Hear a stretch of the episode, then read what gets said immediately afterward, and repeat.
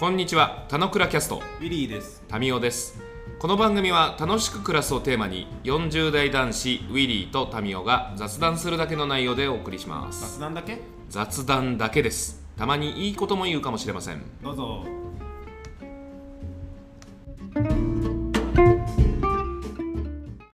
はい、はいおはようございます。はい、おはようございます。あのー、あれですよ。もう 今年もおしまいですよ。入澤さん。今年もおしまいの話をそろそろしないといけないね。いや、今年もおしまいの話はまた、あの、来週にできれば良いと思うんですけど、ああの、ごめん、最後スケジュール調整させて。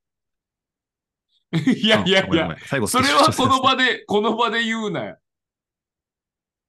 あごめん、ちょっと忘れないうちに言わないと。やべ、ケツカッチンだとかっつって。はい。いや、大丈夫です。まあ、俺的には別に今日はお尻が気にしなかったので、そこちゃんと話しておければよかったねな感じですけど、うんまあ今年もおしまいだという時に、あのー、金倉キャスト4周年の話題が結構、あの、ボリュームがあり、気づけば12月までボワーって伸縮してあるから。のーこれはもうあれですよ。多分、まあ、5周年に向けては多分1年ぐらい、5周年、あ、違うわ。5周年を迎えてという話は、あ、違う、5周年についてか。5周年については多分1年ぐらい話すことになると思うんですけど、まあその間に、こうまあ起きたこともまあもろもろあるわけで、ちょっとなんか忘れちゃうとあれだなと思ったんで、あの、ちょっと手短に、あの、あれですね、2週間前にあの韓国旅行行ってきたなっていう話題をそういえばあったなと思ってて、うんうん、うん。まあ、そこについてちょっとまあ触れとけるといいなっていうところを思ってます。で、手短って。で、あの、はいまあ、聞いてらっしゃる方で、あの、え、そうなの？みたいな方もいらっしゃると思うので、あの、軽く触れとくと、えー、0泊1日で1泊せず、うん。深夜2時発の、えーピーチに乗って、現地、まあ、5時前ぐらいに到着し、えー現地5時うん。で飯食って1日ぐるりと動いて、向こう夜10時に出て、日本に1時とかに帰ってくるみたいな、まあ、そういうおー。0泊弾丸1日の韓国弾丸ツアーに行ってきたよみたいな話でしたよと。で、まあ、目的としては、あの半遊び、半仕事的な大きい位置で、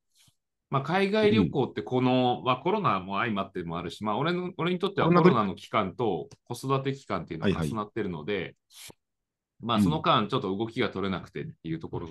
まあ、ある種の自分の中でのフラストレーションみたいなものが溜まっている中で海外に出れればみたいなところがあったっていうことと、うん。まあ、重ねて、えーまあ、浅草の観光を盛り上げようみたいなところを、まあ、動き見せてるときに、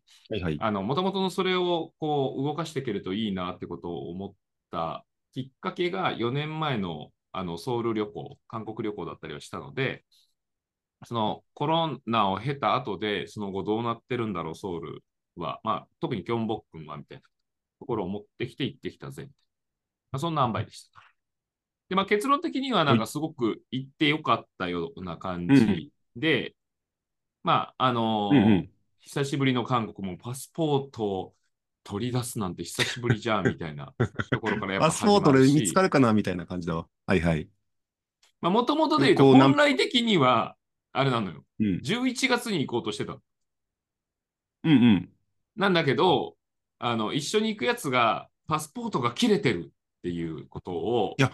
本当そういう人多い。いと思うよ。駆け込みパスポート作りたい人増えてるよ、きっと最近ね。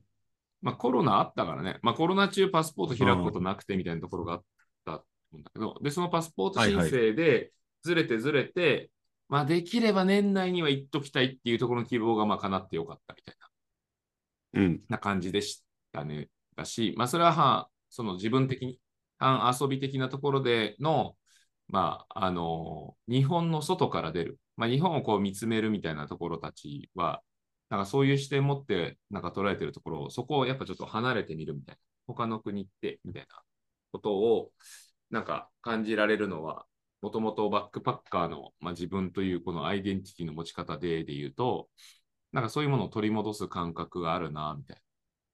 なのが、まず1。で、2個目は、まあ、キョンボックンがどうなってるかは、キョンボックンすげえ、すごい栄えてて、でか旅行客も平日人も、もう、もうバンバンですよ、バンバン。うーん、まあ、でももともとそういう場所だからね、別になんかそれがあったから人が来なくなる場所じゃないもんね。うん。で、まあ平日です。で、加えて12月の韓国ってむちゃくちゃ寒いのよ。うん。あれ、井戸って北海道ぐらい？と東北ぐらいじゃん。東北ぐらいか。うん。あと、あ、東北ぐらいか。北朝鮮がもうちょっと上なぐらいなのか。はいはい。で、まあ寒いのよ。で、寒くなるのは知ってたから、俺韓国で年越ししたこともあって、その時風邪ひいたから、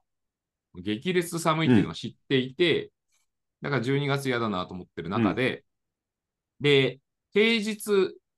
冬のソウルみたいなのの掛け合わせでちょっと、あの、人もあんまり出てないってことありえんじゃねえかなと思ってたんだけど、全然そんなことなくて。あ、それはもう、それはあのもう海外の人も海外の人が賑わってる。ああ、やっぱり。へえ。うん。じゃあ日本も同じだけど、韓国もそうなんだね。うん。だからなんかそういうのがやっぱ感じられる、感じられて、まあ見るべきところ見て回れてっていうところが良かったよねっていうところがあり、なんか、やっぱまあ体験的に、あのまあなかなか仕事があるから長期休み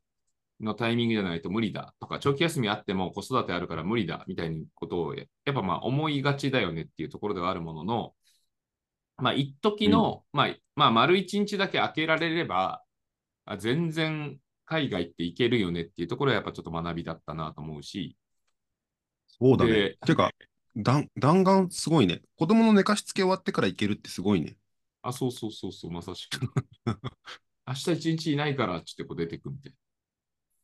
そうね。朝はそもそも一緒に食べないけど、朝の送りを奥さんはよろしくねと、晩ご飯あそうそと寝かしつけをよろしくねができれば行けちゃうって話だもんねな。。あ、そうそうそうそう。だからうん、で、加えて、なんかもう Wi-Fi 最前線なわけじゃないですか。時代は。もう海外旅行において Wi-Fi ありきでやっぱ旅行するスタイルが当たり前みたいなところになってると、うん。別に、あの、浅草でなんか雑務たちとかをやろうが、ソウルでやろうが別に変わんないわけよね。どこでもメールは拾えるし、その発想まで行ったらすごいね。ええはいはい。だって一緒に行ってた仲間のうちの一人は、うわ、ちょっとトラブルっすわ、みたいに言ってて、ちょっとこの、ここ、ちょっと対応しないといけなくて、みたいな。じゃあちょっとここ離れて、じゃあ Mac でちょっと仕事してて、つって、みたいなことができちゃうわけ。あの韓国の Mac でね。ええで言うと、まあその、え、まあコロナの Wi-Fi っていうか、はい、はい。あれでしょ？ググローバル SIM カードみたいなやつでしょ？いや、Wi-Fi、Wi-Fi。あ、Wi-Fi の機種持ってったんだ。うん。なんか、今結構海外たくさん行く人がよくやってるんだけどさ、デュアル SIM でもともと海外 SIM も1枚入れといて、うん。それを各国のそれぞれにどこでも対応できるグローバル SIM っていうのがあるのね。そうすると、本当うん SIM 入れ替え30秒くらいするともう使えるようになるんだって。うん。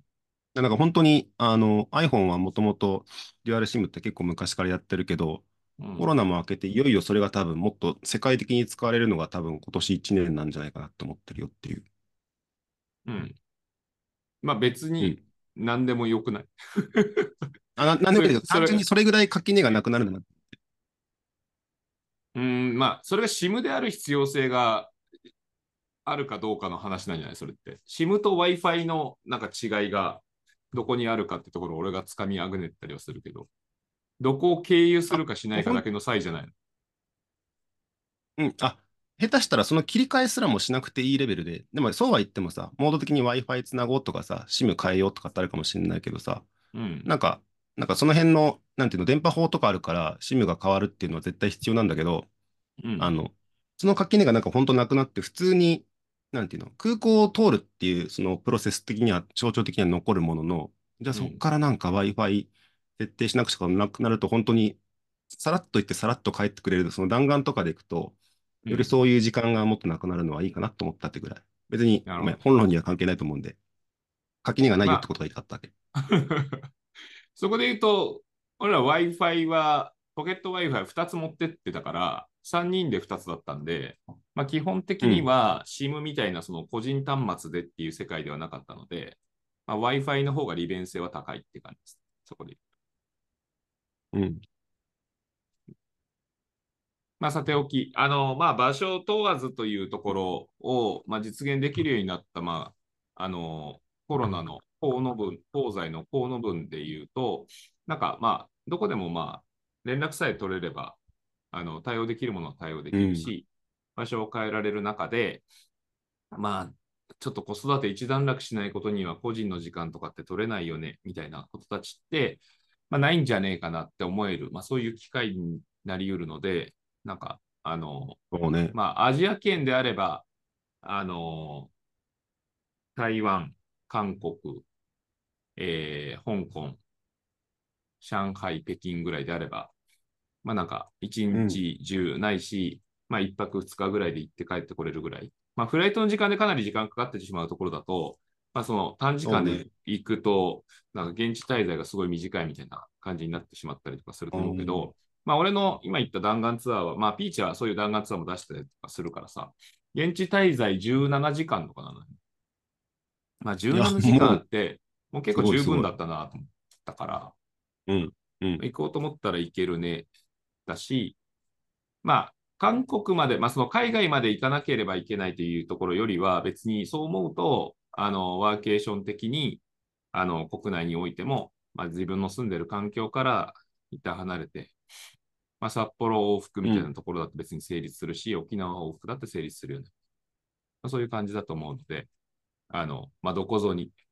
まあ、年内、まあ、これから行ってみるといいですよとは言えないけど、2024年そういうものを組み込みながら過ごそうって決めとけるといいねって感じがある。で、なんかこの年末に、で、さらにそこにもう一個重ねとくと、去年の年末に、あの、俺らやってる振り返り会の中で、とあるセッション中に、あの、2023年は韓国旅行に行きたいって言ってたの、俺。おおちゃんと。2023年のデザインとして、2000 2022年末にうん言ってて、そのイメージ、想定でで言うと、あの、家族で韓国旅行行くイメージだったの、もともと。うん。で、それうん嫁が韓国好きだからっていうのと、まあ子育て、まあ一段落感が、まあ一トンネル超えたねっていう形があったので、まあいけんじゃねと思ってたんだけど、まあ実際問題、えー今年夏に家族旅行しようって言ったときに、まあ最初に候補として韓国を挙げてたんだけど、家族5人でちょっと韓国旅行はしんどいんじゃねえかって話をしていて、で、それは親の手が4本しかない中で子供3人を見ながら回るこのしんどさっていうところと、まあ、食べ物的にもちょっ。としんどいかもね、みたいなことをイメージ、想定すると、別に、ぜ全部が辛いもんじゃないんでしょ？別に子供が食べるものもあるけど、あんまり子供が、まあ、な慣れてないじゃない、食として。単純に海外のものとかってね、不慣れだったりして、食が進まないとかあるかもしれないよね。あ、そうそう、合う合わないみたいな、そそういう世界を考えると、なんか、うん。率先して、なんか、その、海外を選択し、第一候補のまま進めるかみたいな。まあ、それは別にチケットがどうだとか、お金がどうかかるみたいな、まあ、そういう話とか置いとく上でも、まあ、しんどい方が先立つわな。親の手が8本ぐらいある中で3人見るだったら、なんかまあある程度って感じはするけど、ちょっとまあ2人で3人はちょっとなかなかしんどそうだ、みたいな感じで候補から消え、結果札幌になったっていう経緯があったりするから、はいはい。まあそこはそ、その家族旅行でという形では実現しなかったものの、まあ去年年末タイミングにその弾丸で行くことは想定しなかったけど、まあ海外に行こうかなと思っていた年末に思っていたことが、あの、ギリギリ滑り込み的に、あの、ちゃんと行くことができてよかったねっていう話でもあったりはするので、あ、そういえば、その年末言ってたよな、みたいな話をちょうど、その時のセッションで関わったことをちょっと話してて、ああ、言った言った、みたいな。ことを思い出してよかったなっていう感じもあったので、あの、皆さんにぜひ、あれですよ、おすすめ、おすすめですよ。あの、ちょっと長らく海外に行くことはできないものの、1日ぐらいだったら開けられるぜっていう方々が、まあ、うんその日常的なループから外れ、他の土地でちょっと一日過ごしてみるみたいなことは、なんか、あの、メリハリにつながると思うんで、入澤さんももうこの足であの、ね。チケットを 取っていただける。ほんとね、あの、そうそうそう。弾丸っていうか、俺一人で旅行するとかってよくやってたんだけど、子供もデビューさせたいは、そろそろ思ってるよっていうのと、なんか、時間の感覚やっぱすごいのはさ、さっきの移動時間とか変な話、寝てれば朝着くじゃんとかって思うとさ、そんなになんか大変じゃなかったりとかさ、例えば休みが取りづらくても、金曜に一日早めに向こうに着いて、向こうでリモートワークして、土日やるとかっていうパターンもできたりするっていうのが、なんか結構、仕事とか睡眠時間も含めて結構旅行の概念が大きく変わってるねっていうのがなんか、そういえば昔そう、そこまでできなかったけど、今そういうものできちゃうんだね。いや、楽、あの、楽だよっていうつもりはさらさらなくて、あ、もう大変だよね。あとはその体力があるうちにそれフライト2時間半とかだから、で、かうつ、別に2時間半丸々寝てられるってわけでもないんで、睡眠時間はあんま取れないですよ。このツアーで言うと。なんか、そうね、大学生の弾丸ツアーとか、大学生のスキーのバスでの旅行みたいなイメージをちょっと思い出したわ。うん。でもまあ、そんな2時発のフライト平日ですだけど、飛行機パンパンだったし、うん。えー、で、まあ、今の韓国人気、あの、韓国アイドル、K-POP 人気みたいな話として言うと、まあ、ほぼほぼ女性客みたいな。若い子。女の女の女の子友達連れでみたいな、いうとこうろが、まあ、多かったので、まあ、あのーうんまあ、エンタメシーンでこう引っ張ることによって、まあ、そういう観光につながるニーズになってるっていう、いうところは、なんかまあ感じるところだね、だったりするし、まず、その、うん。あの、日本びいきでなくて韓国びいきしてる場合じゃねえよみたいな話たちではなくて、まあ、その韓国びいきするからこそ日本との対比が生まれるだったりすると思うから、あの、まあまあ、それはそれで良いことだと思うし、それが国際化と呼ばれるところの、まあ、一歩だったりはすると思うから、まあ、国内でなんかずっと居続けるということよりは、ちゃんと外を見るみたいな話も組み込んでる構図ではある気がする。本当だね。うん。逆にやっぱ、一番自由にならないのは、そのリアルで活動をしなくちゃいけない子供の、なんていうの、保育園なり小学校とかだったりするから、なんかそこがなかなか変わんないけど、逆に子供がね、未就学児のうちにいろんなとこ行っちゃうっていうのはあるかもしれないね。え、でも俺子供とは言ってないです。あ、いや、これから。だからこれからが、あれ、小太郎今、年中 3? あ、ごめん、年中年長がわかんないけど、今5歳。次5歳になる、この2月。はいはいはいはい。で、んだから、小学校のまだ案内来てないよね。再来年だよね。うん。うん。はいはいはいはい。だから来年1年とかは逆にね、小太郎ももう1年上がって楽になってるし、双子ちゃんももう1年上がって元気だったらば、なんか海外もう一回リベンジとかあるかもなと思ったな。いや、ないね。まだないんだ。いや、さっき言った通りよ。1年経過した後に、あの、親の手の数が変わるわけではないし、職が合わないであろうというところで言うと、選択肢には上がんないだろう。で、俺も選択肢として上げるつもりはない。あそこはそうなんだ。うーん。うん。ないです。で、4年前は逆に小太郎が1歳の時にソウルは俺と嫁と小太郎の3人で行ったりをするから、まあそこはだったりをするけど、うん。まあ2人に対して、親2人に対して子供1人だったらまあ別にって感じだったりするから、まあそれはだけど、まあ率先して別に、あの未就学児の間に海外に連れて行こうっていうつもりは、まあそんな別にないね。うーん。だって覚えてる？そうね。しかもこ小太郎はもうすでにデビューしてるから。覚えてる？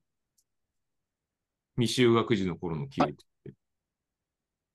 あ、俺個人はわかんないけど、海外は行ってないけど、俺、レジと結構、あの、日本一周とかを頑張ろうとかは、あ、逆結逆。自分が子供の頃の記憶って覚えてるって話。あ、なんだっけ、えっと、緩やかにしか覚えてなくて、当時ここに旅行行ったんだよって写真を見せられて、あ、そういうもんかってぐらいしかない。で今で行くと、写真が残していって、実はこうだったんだよって定期的に言えば結構覚えてるんで、なんかそれぐらい。まあ、俺、感覚的に、そんな別に、あの、小さい頃の記憶ってあんま、その、どこそこ行ったよねとか、連れてってあげたよみたいな記憶ってあんま残ってない感覚はあって、うんそれが韓国なのか札幌なのか沖縄なのかっていう差異ですらわからんっていう世代。わかむしろそれぐらいの情報の、なんて言うんだろう。差だったら安全なところにいればいいぐらいな感じになっちゃうかもね。うんえーだからまあ、そこでしんどい感じになるよりはっていうことはちょっとやっぱまあ思うかな。じゃあ、子供向けの何かがありますっていうならさ、選択肢としてさ、まあ上位に来るけどさ、別にソウルがなんか子供連れてって超ハッピー楽しいぜって場所があるかって言ったらさ、そんなことなく、うん。韓韓国ってそういう、なんだっけ、ディズニーとか、いわゆる子供向けのエンタメでっかい施設とかってあんだっけ？ロッテワールドがあるんじゃロッテワールド？ロッテワールド、なんか、ロッテワールド？ロッテワールドってえ？キャラ、うん。わかんない。俺行ったことないからわかんないけど、あ、ロッテワールド。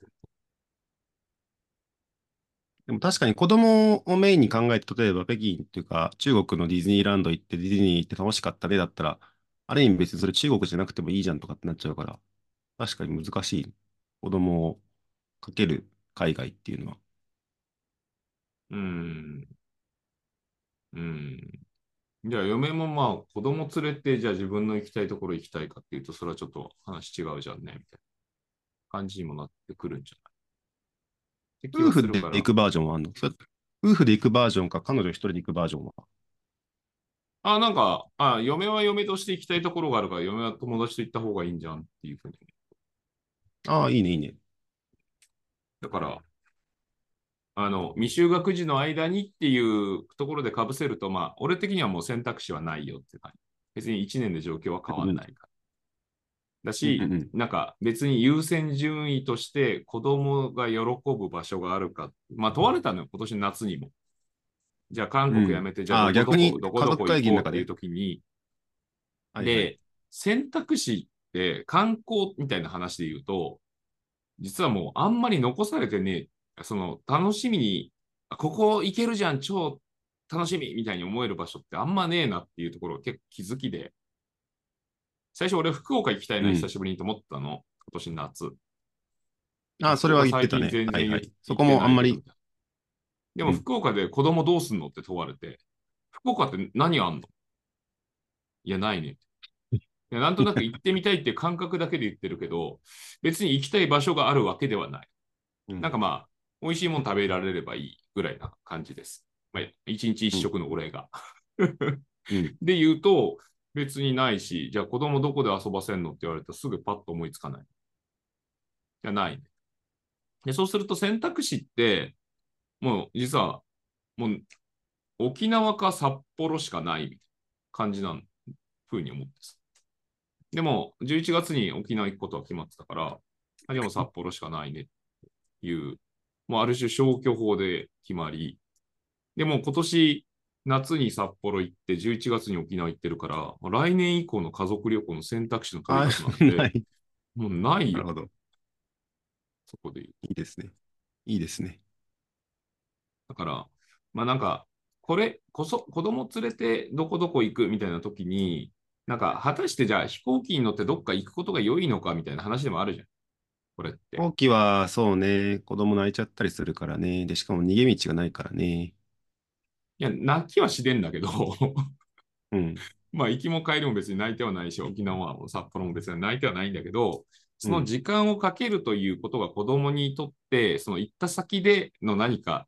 が本当にとんでもないものが待ってるんだったらいいけど、なんか別にとんでもないもんって待ってなかったりとかするわけで、うん。そうするとなんか遊べる場所がなんか充実したところ、まあ、それこそホテル三日月を目指すみたいな話の方が分かりやすく楽しい時間を彼らが持てるみたいな感じだったりするよねっていう、ああ。ある気はするよね。ホテルの中で完結する家族旅行とかは何気にいいよね。うん。まあ、子供が、じゃあ、さっき言った何を望んでるかで言ったらさ、まあ、美味しいもの食べたいはあるかもだけどさ、別に普段の食とさ、観光地の食の違いってそんなに大きく違うって感じますか？だったりもするんじゃここはなんかさっきのさ、新しいこと体験の難しさだけどさ、普段食べてるもんが美味しいとかさ、わざわざね、その、その名物がとかっていうのは、大人はその情報とかも知ってたりするから、美味しいもんだと思って食べるけど、子供がフラットに食べてみたら、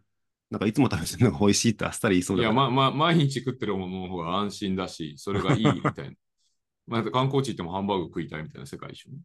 いや、わかるわ。で日常のループを外すみたいなのは子供の中において、あれだね、そんな力学がね、ルーチンがやっぱ決まりがちだからさ、うん。旅行でも行かないってないけど、旅行に行ってあんまり美味しくも、美味しくないと思ったものを食べてしまった。旅行行きたくないってなったらもう、本末転倒だから悩ましいね。どう？ファーストう、ちの。子たちぐらいのさ、こう未就学児みたいなこう年齢間においてで言ったらさ、むしろ親の時間を独占できて、なんか一緒に過ごしたっていうことの方が優先順位高いみたいな話だったりするじゃん。そうすると、別に場所とかって問わないって話だったりする。まあそうねなおさなおさら韓国とかって入んなくなる。うん。あ、あとはそうね、それを家の中で同じ時間、同じ分の時間を過ごすのか、ホテルの中で過ごすのかぐらいの差でも十分、彼女、彼らからすると満たされてる時間なのかもしれないね。うん。だから、まあ別に率先、率先してどうこうもあるし、そしてもう、あの、娘たちも3歳を超えてしまったので、飛行機ももう高いわけですよ。フライトの子供料金って俺勝手に半額だと思ってたけど、7割ぐらい。い。なわけ、もう全然、全然、9同じ額割な、9割なほぼ変わんない。え数百円の値引きぐらいだ。ー、うーん。だから変わんねえってことを思うと、なんか一発沖縄行くだけでも、この前のフライトで15万とかぐらいで、で、ホテル泊まってどうちゃらみたいなこと考えるとさ、30万だ。うん、みたいなことたちになってくるじゃん。じゃあ、必ず、あの、年に数回はなんかどこぞ行けるといいなって思うけど、まだなんか韓国とか海外みたいなことたちはあんまないかな、みたいな。そううん。まあ、浅草なってから認認識する方が良いです。浅草だったら両毛号とか東部で日光行くとかの方が全然リーズナブルで、かつ子供も安全で楽しいかもしれないね。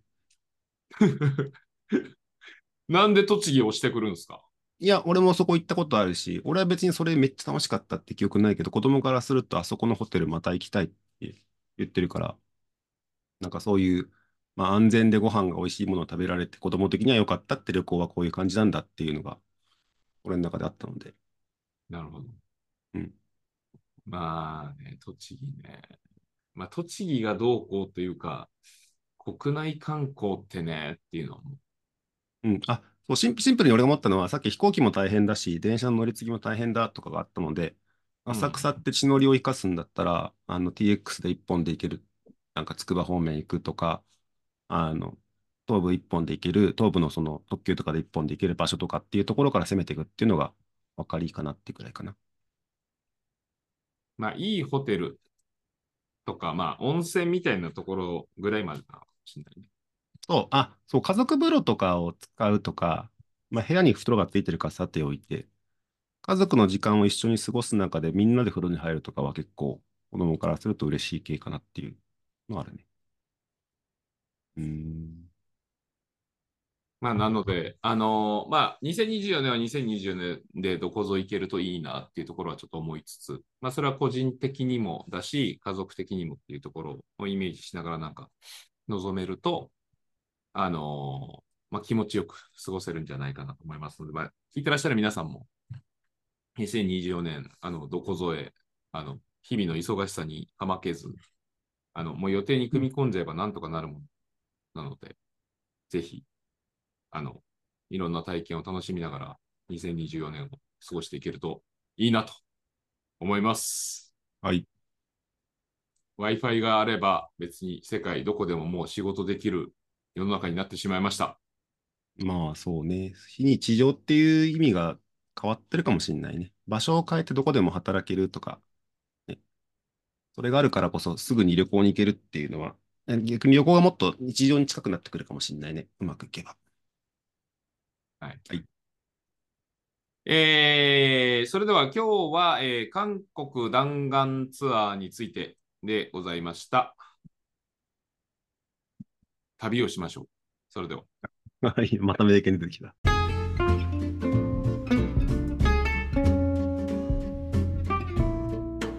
今日も雑談にお付き合いいただきありがとうございました。